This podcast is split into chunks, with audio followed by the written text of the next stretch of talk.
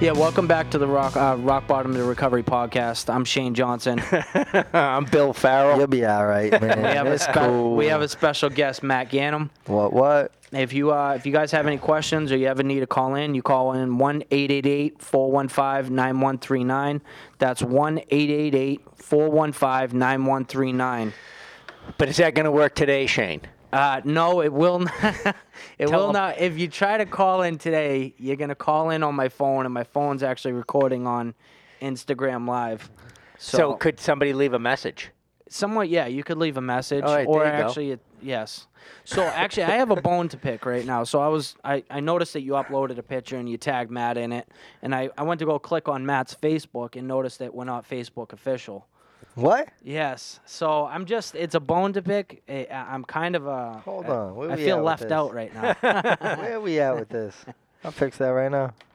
So uh, yeah, we have Matt Gannum, um, aka Matt Gannum, the poet, the, the director of Banyan. I can say di- uh, director of Banyan, correct? Executive Director Executive. of Banyan Treatment Center, Massachusetts. Why don't you tell us a little about uh, what Banyan is? Uh, Banyan is a, a program. Our office is based out of Wilmington.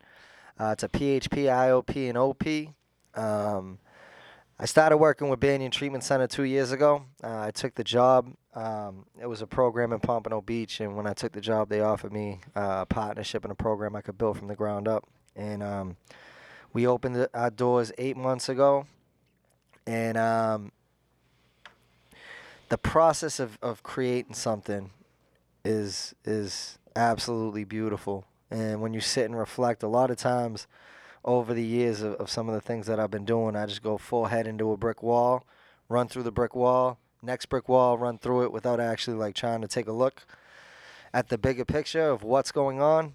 Um, I was a homeless IV heroin addict 11 years ago. Wow. I was a, a, an absolute statistic waiting to happen. I was an overdose waiting to happen. I was a five to ten year jail stint waiting to happen. And now I got some fancy title, executive director. I have 30 employees. We've expanded tremendously in three months. In another week, we're going to be on our third expansion of our office. We have 46 clients in there right now. And it's just like, it's, it's a beautiful, beautiful, beautiful thing. So so let me ask you. So mm-hmm. the the podcast is called Rock Bottom to Yep. Recovery. What is your definition of your of recovery? Uh, well, I should say rock bottom if if someone Rock doesn't bottom? understand it. rock bottom for me was Yeah. no family, no friends. The only person that I could call was was my dope dealer. That I was, I was in South Boston. I was sleeping head to toe on a futon with a buddy of mine and his mother. We shot dope with his mother. Every time I pulled a score and got dope, I came home and had to give her some as my way to pay rent. Um, I was on trial for being a monkey that sold bananas. I was facing significant jail time. My father was sick and tired of the lies, the manipulation. I didn't talk to my mother. Um, friends would literally cross the street because they didn't want to deal with me. The clothes that I wore were the same clothes I wore every single day. I didn't brush my teeth. I didn't shower. I didn't take care of myself. I didn't eat. The only meal I might have eaten was a Snickers bar I stole from 7 Eleven on my way home. Um, when you literally can't pick the phone up and call somebody to be like, hey, I need help because they're sick and tired of you lying, that they're sick and tired of the broken promises, I'm going to get clean this time, or hey, everything's great, but like my cable got cut off of an apartment that I don't have and a TV that I don't watch, but like I need $35 to pay my bill just to get cash. Um, bouncing and burning bridges from, you know, how many times people let me crash on their couch and they would find needles hidden. We have a saying like uh, "live your life for forty at a time." And Yeah. if, if no one understands what that is, the forty bag of dope. Mm-hmm. Literally, you're just living to get to the next high. That's it. Yeah. That's it. And you know, I I was on a suicide mission. I didn't want to live. Um, you know, I wanted to uh, pass peacefully in my sleep, and that was that was like the ultimate goal because um, I had suicide attempts and they, they, they didn't pan out, or I had a gun in my mouth and I couldn't pull the trigger, or I had the belt around my throat and I was too scared to drop. Um, but at the end of my run, I just wanted to do all the heroin I could, and I, I, I wasn't the person that could save even a little bit for the morning. I wanted to do it all and just hope and pray that I didn't wake up. I get it. Um, so let me ask you something. Like you just said, you wanted to die. Yeah. Do you feel a lot of people that are um, struggling with this addiction feel the same way? Yeah. Y- Getting clean is so scary. Dealing with feelings is so scary. Right. Trying to repair the damage. We spend years and years and years destroying our family and our loved ones. And it's scary even trying to like repair the damage that we do. Um, it's scary facing our own insecurities and fears without a drug. When we use drugs, we become, we self medicate, and that's our solution to every single problem. So, like, when I'm having a bad day, I go get high. When I'm having a good day, I go get high. When I'm dealing with a loss, I go get high. Like, Yeah. that's that's the basis of, you know, we talk about in recovery and keep it in the day. Active addiction is the same way. You keep it in the day. I gotta go do this to get money. I gotta call this guy. I gotta take this train to this stop to go cop. I gotta cop a bag. I gotta go get high in this bathroom, and u- then I I, gotta to, wake um, up the next day and do it exactly the same. That reminds me. i, I used to. Um, I'd be dope sick, and then I'd I'd go hit the T station, and uh, I would look for someone that was nodding out, hmm and walk up and like, hey, show me where your deal is at. Yeah. You know, and, and then I'd be taking train rides from from Quincy, Massachusetts to Chelsea, Massachusetts, with a complete stranger, praying that he doesn't take off with my money Yeah. and that he actually has the Yeah. right type of heroin. Absolutely. Yeah. So let me Going to ask, Chelsea wasn't a good idea though. No. so let me a- let me ask you something, Matt. Um, so now, all right. So you were afraid. You were afraid to um, to get clean, right? hmm Because of all the fears that come with that. Yeah. So now that you are clean, Yeah. were those fears legit? Like, does that make sense? In other words, so yeah, you I you had a I you- was scared. It, it is not. E- unfortunately, it's not easy to get clean. No, no, but what I'm saying though is like, so in other words, like, so you you um, you had this uh, perceived fear Yep. about getting clean and sober. Mm-hmm. So now that you're clean and sober, I wouldn't trade it for anything. right?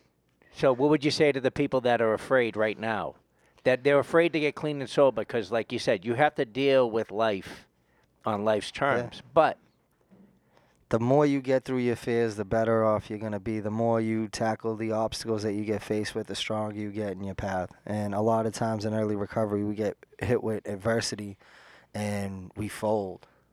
I So mean, I mean, you've shared on it. Uh, Yeah. Even even becoming executive director of Banyan. I was were- scared. Yeah, because you there's started healthy, from the ground. there's healthy, there's healthy fears in life, and and uh, one of the things for like the clients that we have in, in treatment is I try to teach them some life lesson skills on top of just like I don't want to drill them with recovery because like the reality is is life like recovery is going to be a significant part of it, but there's still life lessons that you need to you need to face. Correct. You live in community living. You need to figure out how to get along with other people without fist fighting, right? Or Mm. without those institutionalized behaviors. Because if you work in the workplace and you don't like somebody, you're not going to go fist fight them.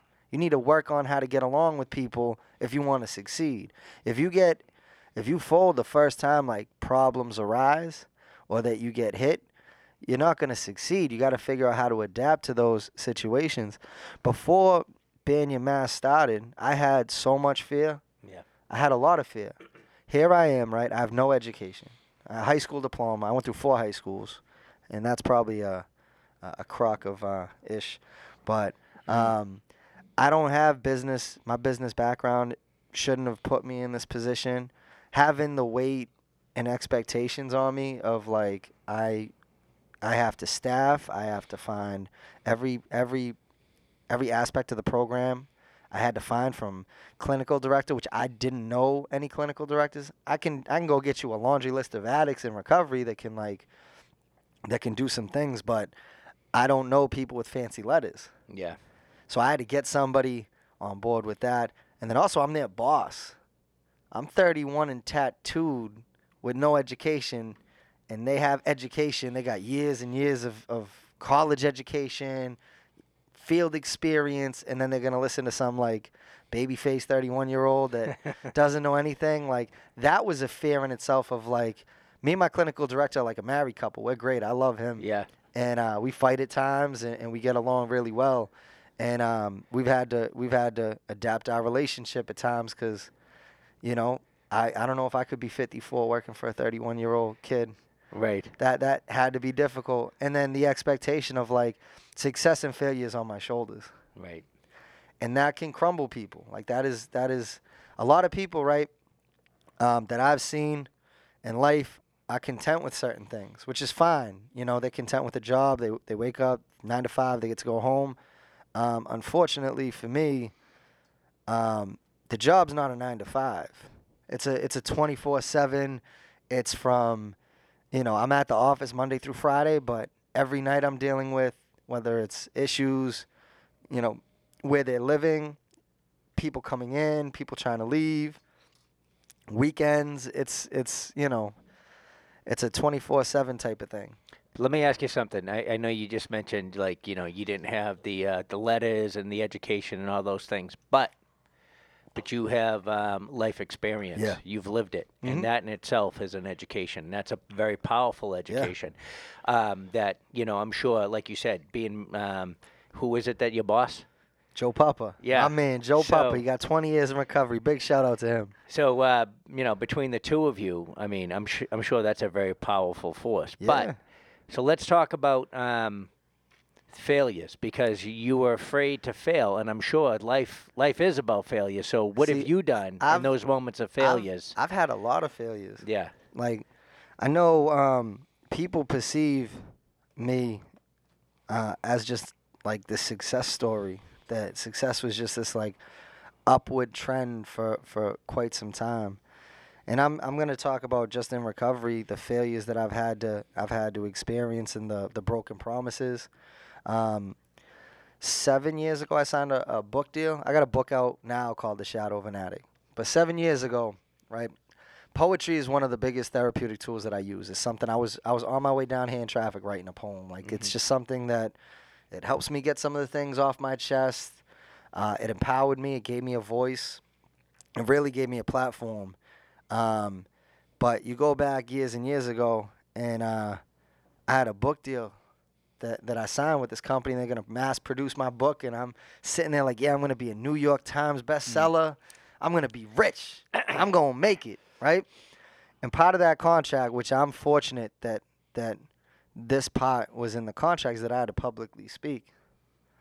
So now I'm on the radio. I've been on I've been on some show like the news. I'm very comfortable with it now. yeah, Seven years ago, I was petrified to speak in any sort of public forum. But they, in that contract, it said I had to do two public speaking things, right? So, me being insane, because clearly insane, Yeah. I wanted to be good before I got to that speaking gig. yeah.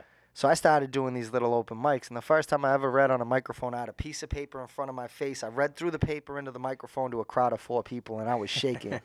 I was petrified, right? So I started getting a little bit better at these open mics, preparing myself. And at these open mics, I'm like, yeah, you know, my name is is Matt. You know, I'm a recovering heroin addict. I got this book out, coming out called Carried by Wings of Protection. And I'm telling all these crowds, and then I'm going back to, to the company, and they're like, oh, well, we need to find the right editor. Oh, now we need this. Oh, nope, maternity leave for that person, so it's going to get pushed back. So all of a sudden, this like this hope that I had of this book, like this book was gonna, I was gonna make it. Because at mm. the time I was piss poor, uh, living in an apartment where my son slept in my bed with a roommate, his girl, and their daughter in a tiny two-family, uh, two-bedroom apartment in Roslindale that I barely got by. Right, I was barely getting by at this time. And uh, so now I'm at these open mics and telling everybody I got this book coming out. The book is putting me on the, the company put me on the shelf. When I was getting high, right, I smoked crack with this girl that told me that she did a duet with Celine Dion. Wow. Mm. We were in the Mystic Project smoking crack. Like you did not do a, a duet with Celine Dion. You know, cut it out with that. and then I got high with this kid who who swore to God he was signed to Eminem's record label. Well, it's also like you were saying. Uh, people see your your success because you're a huge Yeah. public figure, but what they don't see is, Is the behind the scenes. yeah. So my question with that is, what is your why? When you get to that failing point, what is it that goes through your head first, where you're like, I'm not going to fail here? Carrying uh carrying everybody that passed away. Uh everybody that told me i wasn't to be anything. From a very young age i was told that i wasn't to be anything.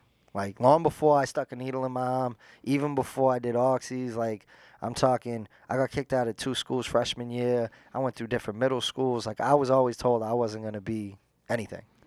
And that i I was gonna end up just a failure in life. And um, when you push and you believe that that you want to achieve certain things and, and you set your mind to that no matter what happens that you are going to you are going to get to this point. Rain hail sleet snow success failure not giving up. Even though there's been moments in this in this journey through recovery and through some of the different things that I've tried that I've wanted to give up every ounce of me was like I need to give up because like I'm losing I'm losing who I am as a person or like you hit low points but it like little miracle moments would happen. There would be somebody that would hit me up like um, before I, I really got into like you know before I started working with Wicked Soul, but I still placed people before that. Like when friends would hit me up, I would get them a detox bag because I knew people in different places. But the poetry, I used to I blast my poetry. I write it and I put it out there because people relate to it in a different way.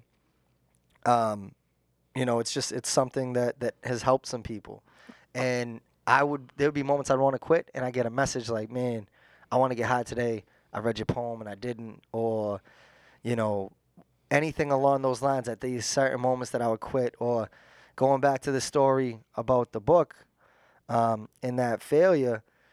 Uh, a little bit of my insecurity. I was getting into the story about Celine Dion, and then this kid who said he got signed to Eminem's record deal that I was shooting dope with in an abandoned house in Cambridge. Like, yeah, you're not signed. I felt like I was that person at these open mics that was spewing a bunch of BS to the crowd because here's this book, it's not coming out. I did my very first radio interview on a radio station in Florida about Oxycontin, and that guy was asked to be on CNN, and they asked him if he wanted uh, intro music, and the guy was like, "No, I want a I want a poem from this kid from Boston." CNN faxed me paperwork, right? I got their little letterhead at the top. I fill out their paperwork that I basically sign the soul of this specific poem that I did over to CNN that they can use it and I can never use it again, right? I'm in a recording studio. I record it professionally. Cost put, took money out of my own pocket. so now I'm going to these open mics and I'm telling people I got this book coming out and I got this thing coming on CNN that, you know, I'm to I'm to make it now. Definitely I'm making it. And neither one of them ever happened. Ever. Right? Oh man. ever. And at that, so I started hitting these open mics up, and now I'm getting really, I'm getting pretty good at performing. The venues are getting bigger.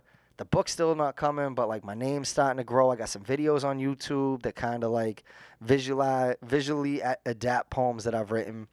So my name's catching a little bit of buzz, but like I'm putting in so much time, and I'm not getting anything back either. Like and you you hit these moments that like um I was up for performer of the year in 2012 and I lost right uh, at the uh, raw some raw like artsy thing Well, you you talk you talk about, and I don't mean to cut you off, but you talk about failure, and and I got into the treatment field two years ago, and everyone's like, oh, you got to talk to. Uh, Matt Gannum, Matt Gannum's, a, and I remember someone introducing us like, um, oh shit, you know, Matt Shane works here, and and and they were like, Shane, Matt works here, and obviously like we worked at two different places, um, and I'm thinking in my head like, well, no, just because we work at two different places doesn't mean. In, in my mind, I'm like, we're we're different. But you were the first person to really like take that time out Yeah. to uh, you know walk me through certain things to help me understand that my recovery is not the treatment Yeah. field. It's totally different. Uh, You know, the treatment field. You know, if if I'm placing someone into a detox, doesn't mean I need to skip out on Mm-hmm. My own personal growth. But even to this day, I could call you up, and it, it's the same conversation that we've been having for two years. Di- you know, we talk about different stuff, but Mm-hmm. Yeah. you've been the same person.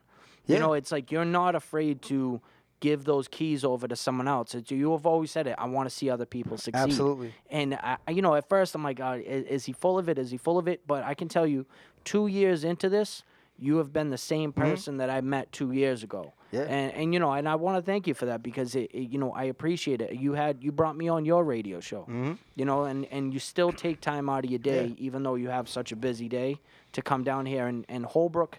Thanks you. HCAM thanks you. I just want to say if anyone wants to call in, it's 1 888 415 9139. Uh, Rock Bottom to Recovery Podcast. And Um, that, uh, let me add to that. That's better than any award you'll ever get, Matt. Right there. Oh, well, that's- what change your said because that's what it's all about, isn't it? but but that's that's why I've been successful. And even like like if not just recovery either, like poetry. Like I opened doors for poets long before like even the treatment stuff. And like certain certain things I had to learn on my own through trial and failure. But like you don't got to make that mistake. And if there's plenty of people that needed help. And if I ever took it as competition, then that's corporate business BS. And that means that like I'm putting a price tag on somebody and not like, hey, this person needs help or I, I got to equip you as as being a better person to help that person. So when you get into the, the field as you did, a lot of times that becomes everything for you. Where It was like swimming with the sharks. Yeah. I, I it was immediately. I went from construction to all right. Yeah. Now you have to produce. Yeah, If you don't produce, you lose your salary. it's a And- really it's a really uh, ugly ugly game. And I the first company I worked for was like that. I'm fortunate Banyan has never been like that for me.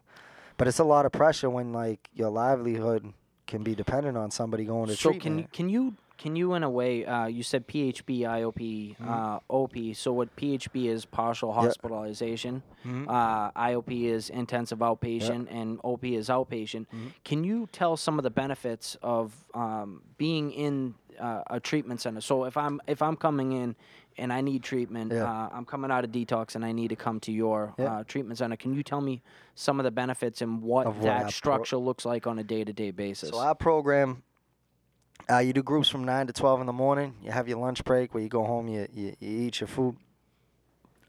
Come back for afternoon groups. Um, uh, I'm very open-minded in recovery, and it's uh, it's something that's an extension in our program that we do a lot of we do a lot of 12 step because that's something that, that works for a lot of people. We do a smart recovery group every day because we have people from all across the country that come in. Um, we have uh, one of our techs runs a group on, on Buddhism, on uh, rebel recovery, meditation, uh, group therapy, individual therapy. I do a creative writing group once a week where I'll share a couple poems, then give a topic, the whole room will write, and then we go around sharing it. And that's a, a little battle to get over your fears because the biggest fear in America is public speaking. And even in something like a small setting like that that's safe, like even watching somebody get it out, you know, it, it just gets them stronger from the first time they do it.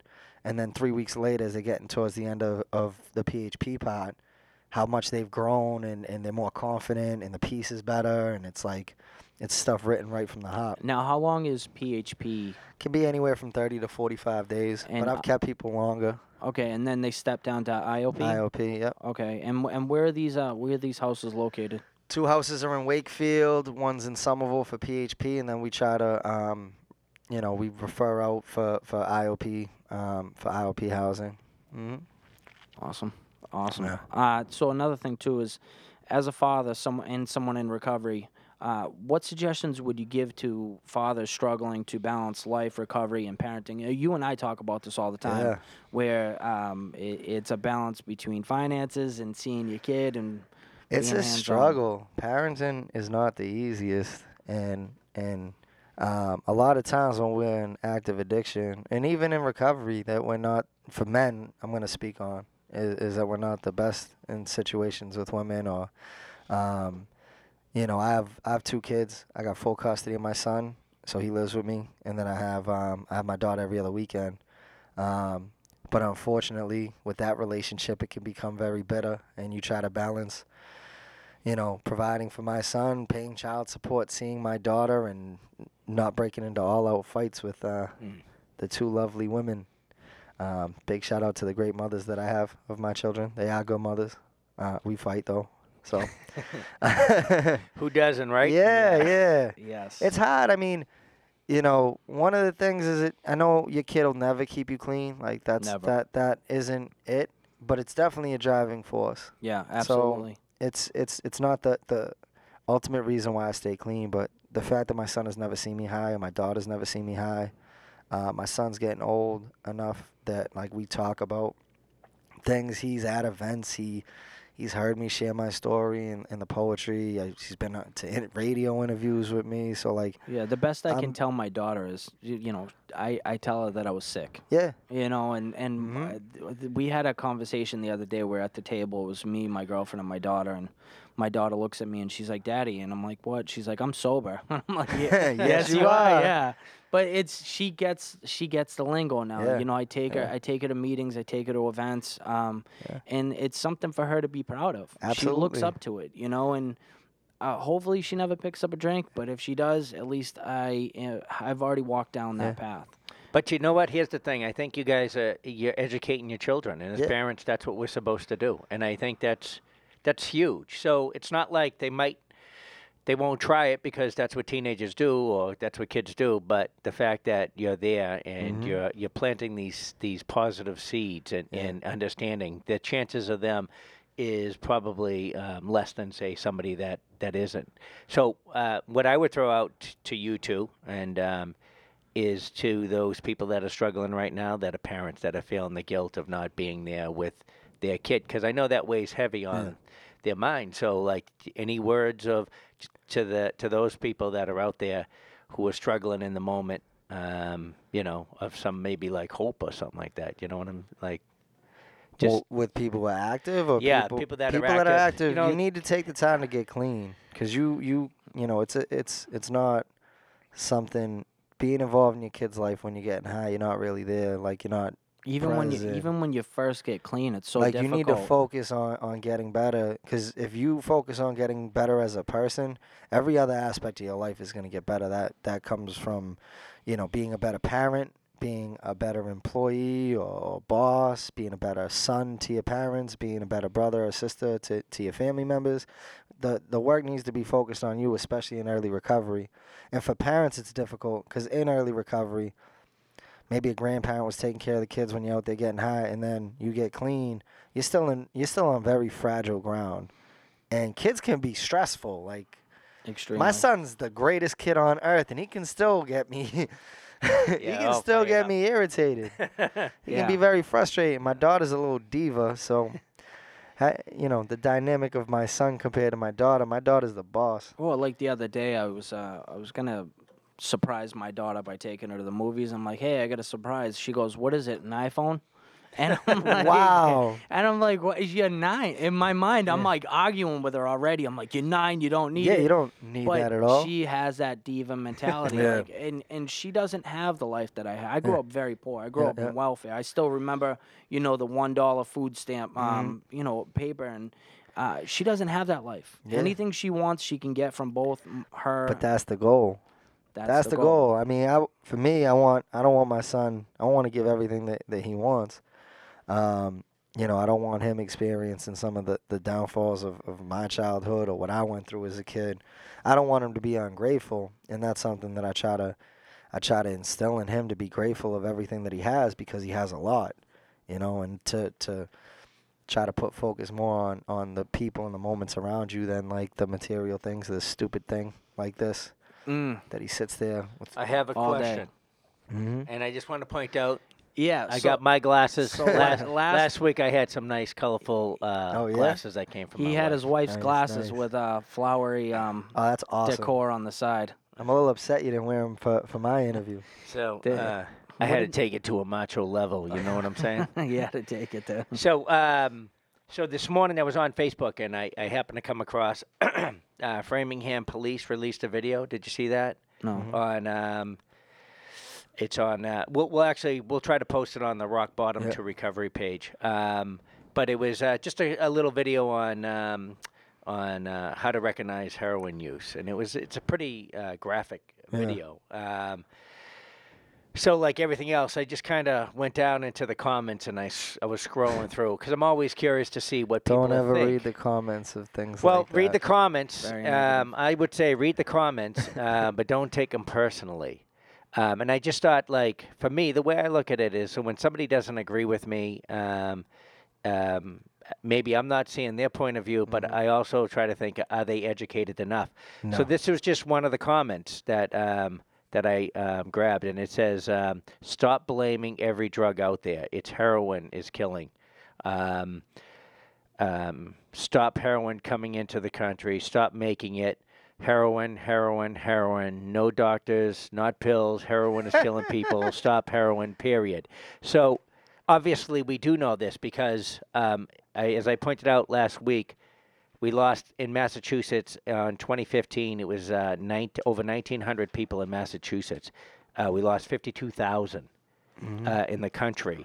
And then the other night, um, someone pointed out in um, 2016, it's uh, closer now to 2,000 in the state. Mm-hmm. Um, so obviously it's growing. But here's my this is the reason I brought this question up, Matt, is because I, I went and I heard you speak one time. And uh, I'm a big uh, believer in this. And you actually had said, correct me if I'm wrong, Mm. that um, addiction started for you um, with cigarettes. Yes. And then you progressed. Yeah. So can you tell us a little bit about that? Because a, a lot of people automatically seem to think, oh, we jump right into heroin. But No. as I've learned, um, going to conferences and listen to these medical, um, uh, a life of addiction actually does begin like um, with addiction. There's Even- many factors. and it's it. even before cigarettes. I mean, I had very addictive behaviors even before that. Um, negative attention, lashing out, causing fights. Um, but cigarettes is the first thing that I ever did. I smoked a cigarette, and I'm sure that a lot of people who, a lot of people start their story and they they leave out the fact that like something you can get over the counter was was what started it. And even after that, it was alcohol. Alcohol is the most accessible thing in in the U.S. You you you go to your refrigerator, your parents' refrigerator, and there's a six pack in there. Yeah. You can grab a couple beers. It's easy access. I didn't have a weed dealer at 12 it- years old. and it's socially acceptable. Heroin ev- is not socially Every acceptable. every time you see a bus pass by is a half naked girl with a with a can of Coronas. you every watch, Super you watch Bowl, a football game, yeah. tell a guy that's drinking his life away at the ba- at the end of a of a dive bar, but like the way it's broadcasted for for drinking is this like luxurious party, great women, all this other stuff. Um, but it started with, with, with, with substances at a younger age that like I never when when I smoked a cigarette I didn't picture I was gonna be a heroin addict. When I drank a beer, heroin addict wasn't the goal. Weed, ecstasy, even oxycontin when I first tried it, I didn't think I was gonna be a heroin addict. That wasn't the plan. That wasn't the goal. For that though, for that comment, trying to say that it's heroin coming in from uh, other countries to go on like a, a little advocate rant and rave. Um, do you know how the epidemic has been stretched out for like a long time? It's not just this this this war, but 16 years, right? Even before that is when it really hit. But last 16 years, what would you say? It has spiked tremendously. Absolutely. Uh, we go and fight in Afghanistan, and we got U.S. military patrolling poppy fields across the country uh, in, in other countries. Um, as we see a spike in opiate use, we look at uh, what's the the number one lobbyist in D.C. Do you know what it is? No, what is it? Do you know what it is? No. Pharmaceutical companies, Oh yeah, absolutely. right? So when you have the number one lobbyist in D.C., you know what that means is they're piling in the money. They're piling in money to buy our political people to sway their opinion towards that. So when you own the political opinion and, and the decision makers in D.C., what do you think happens? You go from OxyContin 80s being prescribed for people on their way to death, because that's originally what it was for. It was for people, hospice patients, Yeah. cancer, 12 hour release for um, for people easing their way into death. Well, if there's a there's a book called Dark Alliance. It, Mm-hmm. It's in uh, it's a book from the 70s. It talks about uh, Oliver North, who was a I think he was a he was a He don't was a Marine. He, was a four star general. or was a Marine. So, but here's the thing with Oliver North. Oliver North was shipping cocaine from Colombia through the Sandinistas into the Yeah. U.S. into California. Well, you So, just I made mean, me regret no, my so- Marine. So, uh, so what I'm saying is, Matt's correct. Like we, ha- they Yeah, have stake course. in There's- Afghanistan. They have stake in these countries with opium Yeah. fields. It's not heroin first. But if you it's if you go back to the pharmaceutical companies, they started mismarketing that pill and they started pushing it for Non-addictive. everything. They and used they, to they, say they said it was non-addictive. non-addictive. That's right? true. So when you give that, you know, and that. I'm right, take away me because I ended up becoming, you know, I kind of whatever my behaviors were as a young kid, people could have, you know, you could have forecasted me being a troublemaker or kind of going down that path. I spoke at uh, Somerville High School with uh, one of my little league coaches after. He, he comes he sits down next to me and he's like uh he's like Matt man that was that was really powerful. Like uh, I'm compelled to tell you his wife broke her wrist right?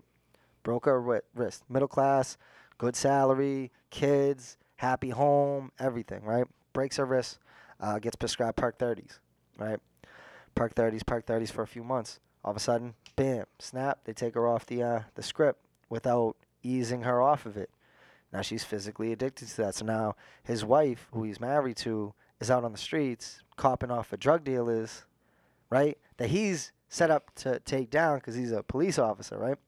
Then she can't afford the 30s because going from a prescription to paying dollar a milligram on the street are two different things. All of a sudden, you get introduced to heroin. Now she's a homeless IV heroin addict and he's divorced.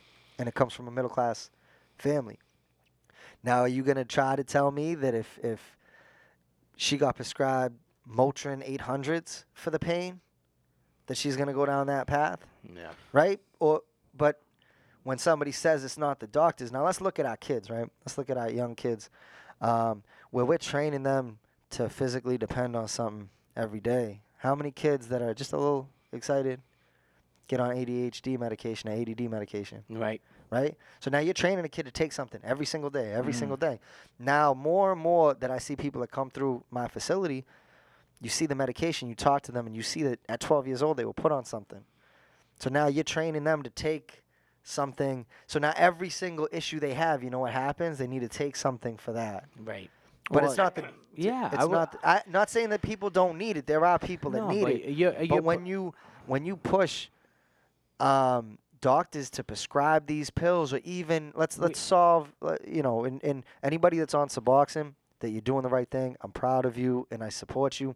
My gripe with that is when you push doctors to prescribe that. They got 200 clients So I was just on saying, their yeah, caseload. I was just saying this the other day. Is you go down Mass Ave. Mass Ave is uh, what we have in Massachusetts. It's it's methadone mile. Mm-hmm. So what's happening is kids are coming in the front door of BMC with heroin addiction problems. They're being referred out the door by BMC to Topeka Street uh, at the methadone clinic. And listen, methadone clinic is fine, right? If you need to get on methadone to come off heroin, that's fine.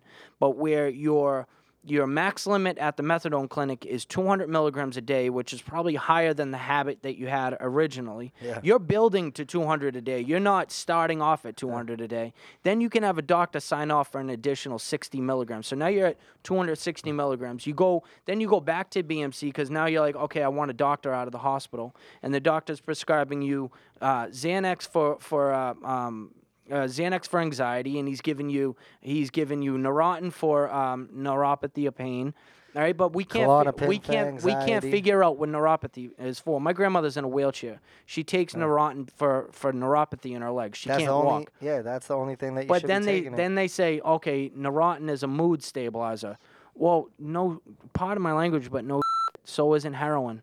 So isn't alcohol. It stabilizes your mood until it becomes unstable. We can't stop once it starts. I can't just say, hey, socially, I'm going to use this heroin, or in Mm-hmm. a limit, a limited way, I'm going to use just a little. And so, yeah, the the the heroin is a big problem. But what where I I get confused is that you have this area in Mass Ave that I'm talking about and you can't figure out where it starts. Does it start at the methadone clinic? Does it start on the streets? Does it start on the doctors? And I like to point that it starts with the doctors because Bill and I were at an event where the lady was saying she was a doctor and she was saying that if we didn't prescribe in the early to late 90s, our hospitals couldn't get JCO accreditation to get funding to keep the hospitals open. Who do you think was pushing that initiative? Yeah. Pharmaceutical companies. Yeah. And you and- know, and the, it- you know the it- vital sign that came in that wasn't existing for the entire time until like the late either early 90s or late 80s was pain. Pain wasn't part of your vital sign when you first. That's right. When you go back to like before, like around the time I was born or we were born, like they didn't have that as a vital sign.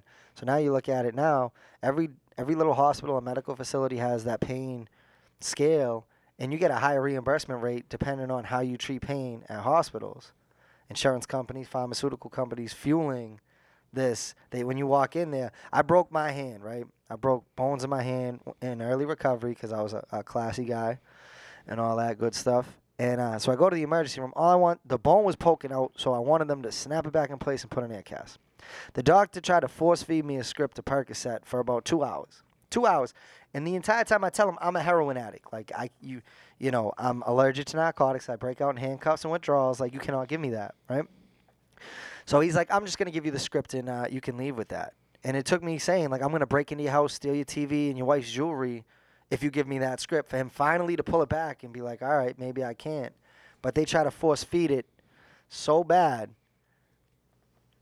that like you wonder, you know, when when you look at somebody making a statement like that, about that it's not the doctor's fault. And when you go back to, to, to when you were younger, when you went to the doctors, they ask you what your problems were. Did they try to talk to you, or did they just throw a pill at you? Well, I think when um, it, it, yeah, I, yeah, what I remember uh, was that it wasn't so rushed.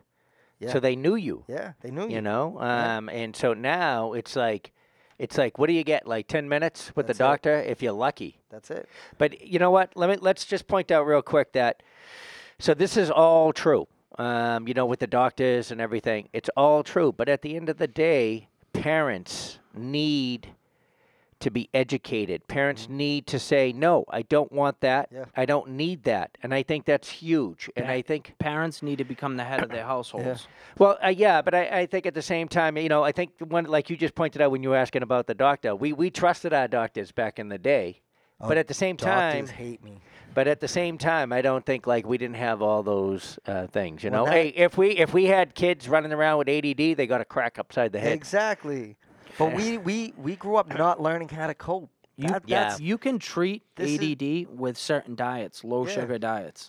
I've But seen it in success. We're a generation that doesn't know how to cope with our problems. We throw a pill or we, we have these quick fix methods instead of trying to you know figure out different ways to cope. So now you got a bunch of young kids that have a, a, a pill for you know ADD Yeah. or whatever, or you know certain other aspects that might not be as extreme as like a doctor that's sitting there, but now our, our whole society is based off of off of pharmaceuticals. If you, uh, I see the picture of a doctor that that kept pens of all his drug reps, and it's like it like takes up the whole wall. Yeah, You know what I mean? So you got these, and, and there's certain places that will say no, um, no like um, refusal soliciting uh, marketing material for whatever the medication is, because you'll see doctors that will get on board with a certain medication, then they're getting, you know. There's stories about doctors getting ten thousand dollar checks from pharmaceutical companies Yeah. to speak, paid to speak, but they never go and speak to anybody. They have like these big conferences when certain pills get released that we're gonna make some money, and it's a bunch of doctors talking about this new prescription pill about like this. Yeah, there's a movie with um I think Jake Gyllenhaal. It's called Love, Sex, and Other Drugs. Yeah, And uh, he's a pharmaceutical rep, yeah, and he's originally selling Zoloft, and Yeah. then that's this is where Viagra comes out. yeah, yeah. and they're making the doctor and Jake Gyllenhaal are in cahoots because he's like, all right, I'll let you come in and sell to the clients, Yeah. and they're making 1000000s They're drug dealers. Yes. that is the structure of illegal drug dealing. Only they have the legalities to make it happen and never go to jail. Absolutely, and yeah, so I would say that it does. It starts with medication. It ends up it ends up with heroin. Sometimes it ends up with alcohol, but Yeah. right now we're we're like Generation X when it comes to heroin Yeah. a- Yeah. addiction because the problem is OxyContin gift wrapped heroin addiction. Yeah. That's what happened. We didn't know. Like I didn't. So if someone was like, I, I remember one time I was living at a house and I was 17 years old, never seen heroin, never seen a Mm-hmm. heroin addict. A guy comes out of the room with a needle hanging out of his arm, and I was I was mortified. I'm like, this guy's doing the devil. That was Mm-hmm. Yeah, like my yeah, yeah. Then someone introduces me to a perk, a perk five. I was drinking. It was my birthday. Like, here, take it. Fell in love with it. Yeah. Uh, shortly after that, I got into perk 15s and moving up, moving up in milligrams. And uh, if you told me though, hey Shane, you're sniffing the equivalency of heroin, But- I might not have picked it up. But I, I Listen to the the word. I used to shoot oxys and used to shoot perks, and I'll tell you, people are like, oh, it's a totally different high. No, it's not. But listen to the word heroin, right? You Sounds ask you ask a twelve year old what the word heroin sounds like. Mhm. It's dirty. It's filthy. It's the homeless guy under a bridge. What's the perks of perks? OxyContin. Does that sound? Does that have the same terrifying name? That No, it doesn't. No. What about Percocet? perks. It sounds like an up. Oxycodone. Yeah, Yeah. like those names. They don't symbolize heroin, but a synthetic heroin in a pill. That's a doctor prescribed. Like I remember early early stages in detox. I was like 18 years old, and I look at these heroin addicts. Like I'm never gonna be like that. And they would all turn the table on me. Like you're doing the same thing, buddy. yeah, Like you're doing the exact same thing as me, and watch. Like you you're gonna end up like that. And slowly but surely, these things that I said I would never do, especially looking, I'm never gonna be like that or do what he did. I did every single one them. I, I was such a hit. uh, Like I was, I was mad at family members and I was mad at friends, and I'm like, you know, every time someone would do something different from me, I'm like, oh, he's smoking crack. I'm drinking beer. Yeah. I'm totally different. Then I'm smoking crack. I'm like, I'm smoking crack. I ain't He's doing doing. meth. I'm not touching oxys. you know, he's Yeah. he's a loser. Then I'm doing oxys. Everyone's doing heroin, Yeah. and I'm like, they're such junkies. yeah. You know, and then all of a sudden I'm doing heroin and I'm looking for an answer. And most of my friends, if they weren't dead, they were in recovery and they already had the answer for me, which was amazing. So I got a, a, another, uh, I guess, favor or question.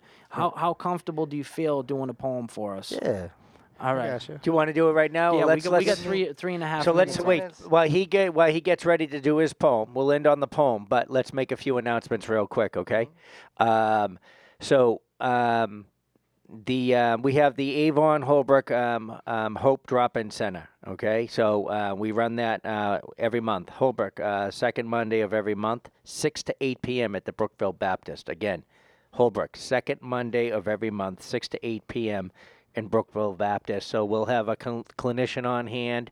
Um, there's a lot of resources. You can get some Narcan training up there, which I think is huge. Uh, on the fourth Monday of every month, uh, we have um, the Avon. It's over in Avon. Avon's um, part of the uh, drop-in center. So Avon, the- Massachusetts. Yeah, just in Avon, case You're listening from outside the state. Yeah, in um, Holbrook, Massachusetts too. Um, and uh, but Avon is the fourth Monday of every month, six to eight. Same thing. We have resources, clinicians. Um, I actually think it was uh, last month. Someone came in uh, looking for help, and they were able to get him a bed that night. So um, again, you know, every- everybody's out there trying to do their thing. Um, our next guest speaker next week is going to be Judy McDonough. She's the executive director of the Edwina Martin House um, out of Brockton. It's one of the first recovery homes designed specifically for women. Uh, we're really looking. Judy's an amazing woman. Um, so she's going to. She's going to talk about some upcoming events that she has and what they do um, and what they're looking to do. Um, anything, Shane, from you? Uh, no, if you need to call into the show, it's 1 888 415 9139. That's Rock Bottom to Recovery. You can check it out on uh, Facebook, Rock Bottom to Recovery Podcast, number two podcast. Yeah, number two. And uh, we just want to thank everybody for sitting in live and watching us. And again, spread the word. Uh, we're here to educate, and that's what we're going to do. We're going to educate as much as we can so people can make those right decisions. We're going to talk to people like Matt, who are phenomenal, um, a, a success um, t- t- today, uh, tomorrow. Uh, another success. We take it day by day. So, uh, So, Matt, uh, Matt, Yeah. end it. I'm more than my mistakes. More than the shame that was once worn on my parents' face. More than my court dates, detox intakes, the living disgrace when jails, institutions, of death was my only fate. I lost, I lost my faith. When being a son turns into a junkie. When I sit in my pity part swearing no one in my family loves me. Playing the victim, but they're just sick and tired of all the times I manipulated them for money. I lied to them for dope money. This time I swear it's gonna be different. This time I'm gonna change. I don't wanna go to prison. This time I'm gonna do everything that I did, and this time I'm gonna listen, my listen. I just need this $40 to shake the sickness. Then I'll go to detox and take care of her business. I swear to God, with the Lord as my witness, just let me get a couple of dollars and I'll be clean the next time I visit. I promise. To be honest, I can tell you what the feeling of lost is. Sell your soul and the devil will reveal what the cost is. It's searching for happiness in the bottom of a bottle in the hand of an alcoholic. It's a pile of powder lined up with a straw to sniff. It's dumped out in a cooker trying to suck up all of it. It's losing your love over the rush. It's destroying every single person you touch. It's a drug lust that even when you get high, it'll never be good enough, no matter what. The lows are a hole, but you can't stop digging. It was never like this in the beginning. When you when getting high felt like you were winning. Now you're not even invited to Christmas or Thanksgiving. Created these circumstances for yourself, then play the victim. I've been at the bottom, beaten up and broken down, crying out for help, but no one was around. Hey ma, aren't you so, aren't you proud of your son now? Somehow I managed to burn every bridge of love down. Set fire to my self-destructive ways just so I could burn bright. There I lay in the ashes of a past life, surrounded by worn down needles and shattered glass pipes. You think I ever want to go back there? You'll never have to ask twice. Tattoos of angels mixed with the ashes of my fallen friends. The skies are like stories written across my skin, reminding me of where the hell I've been from the darkest days that I never want to go back to again. Shackled by addiction, trying to break free. I stood toe to toe with everything trying to break me. I started suffocating from the chaos and couldn't breathe. Another overdose statistic wasn't what I was trying to be. I picked up a pistol and knocked in the safety. Then I put a bullet through the throat of my disease just for the chance of recovery. Thank you. Thank you. That was awesome. Fact. So I just want to thank everyone for listening. Matt, thank you for coming on the show. Bill, thank you once again. Uh, next week we de- we have Judy McDonough. She's the executive director of Edwina Martin. Um, and and that's it. I don't know if you have anything to say, Bill, but Matt, thank you so much Yeah, once thank again. you guys for having me. Thank you, Matt. It was a pleasure.